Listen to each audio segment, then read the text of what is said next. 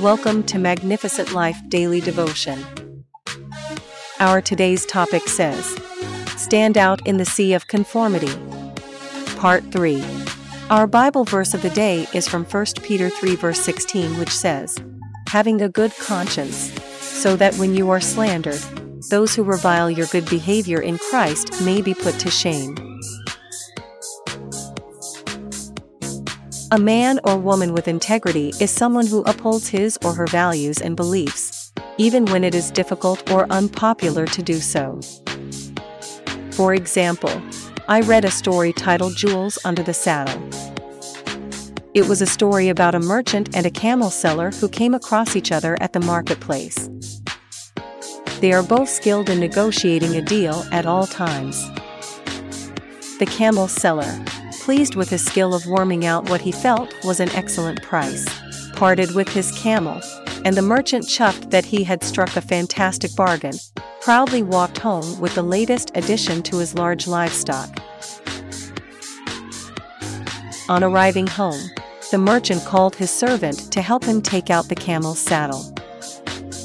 The unwieldy, heavily padded saddle was too difficult for the servant to manage independently.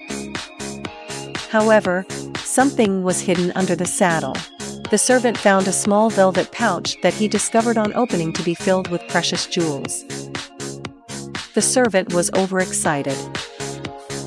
"Master, you bought a camel, but see what came free along with it." The merchant was astonished as he looked at the jewels in his servant's palm. They were of extraordinary quality, sparkling and twinkling in the sunlight. "I bought the camel," he said, "not the jewels. I must return them to the camel seller immediately." Titus 2 verses 7 to 8 says, "Show yourself in all respects to be a model of good works, and in your teaching show integrity, dignity, and wholesome speech that is above reproach, so that anyone who opposes us will be ashamed, having nothing bad to say about us." As the story continues, the servant was shocked, thinking his master was foolish. "Master, no one will know." However, the merchant headed right back to the market and handed the velvet pouch back to the camel seller. The camel seller was pleased. "I had forgotten that I hid these jewels in the saddle for safekeeping.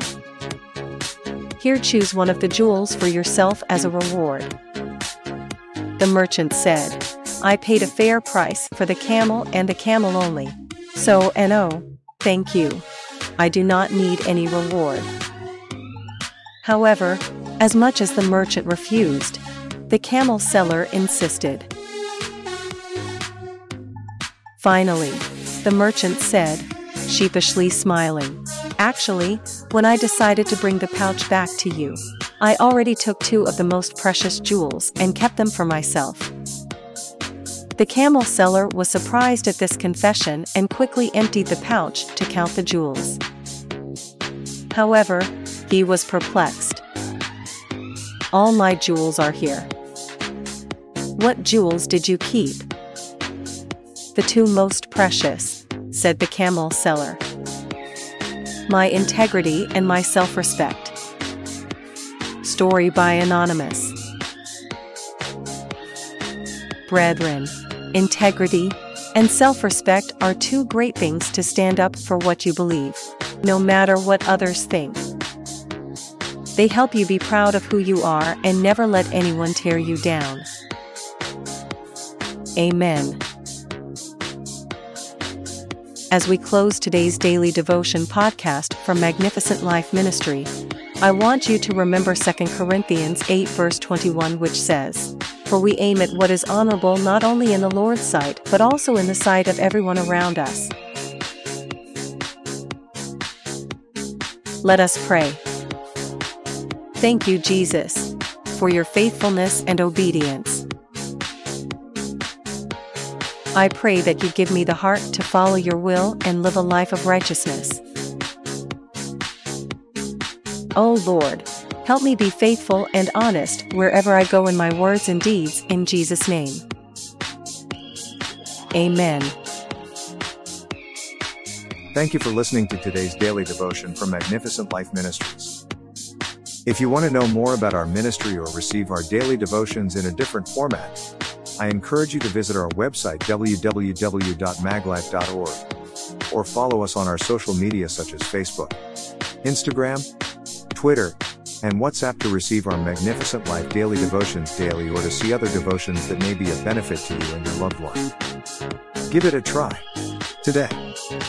I believe God will touch your life for good because victory belongs to Jesus, and that victory is yours in Jesus' name.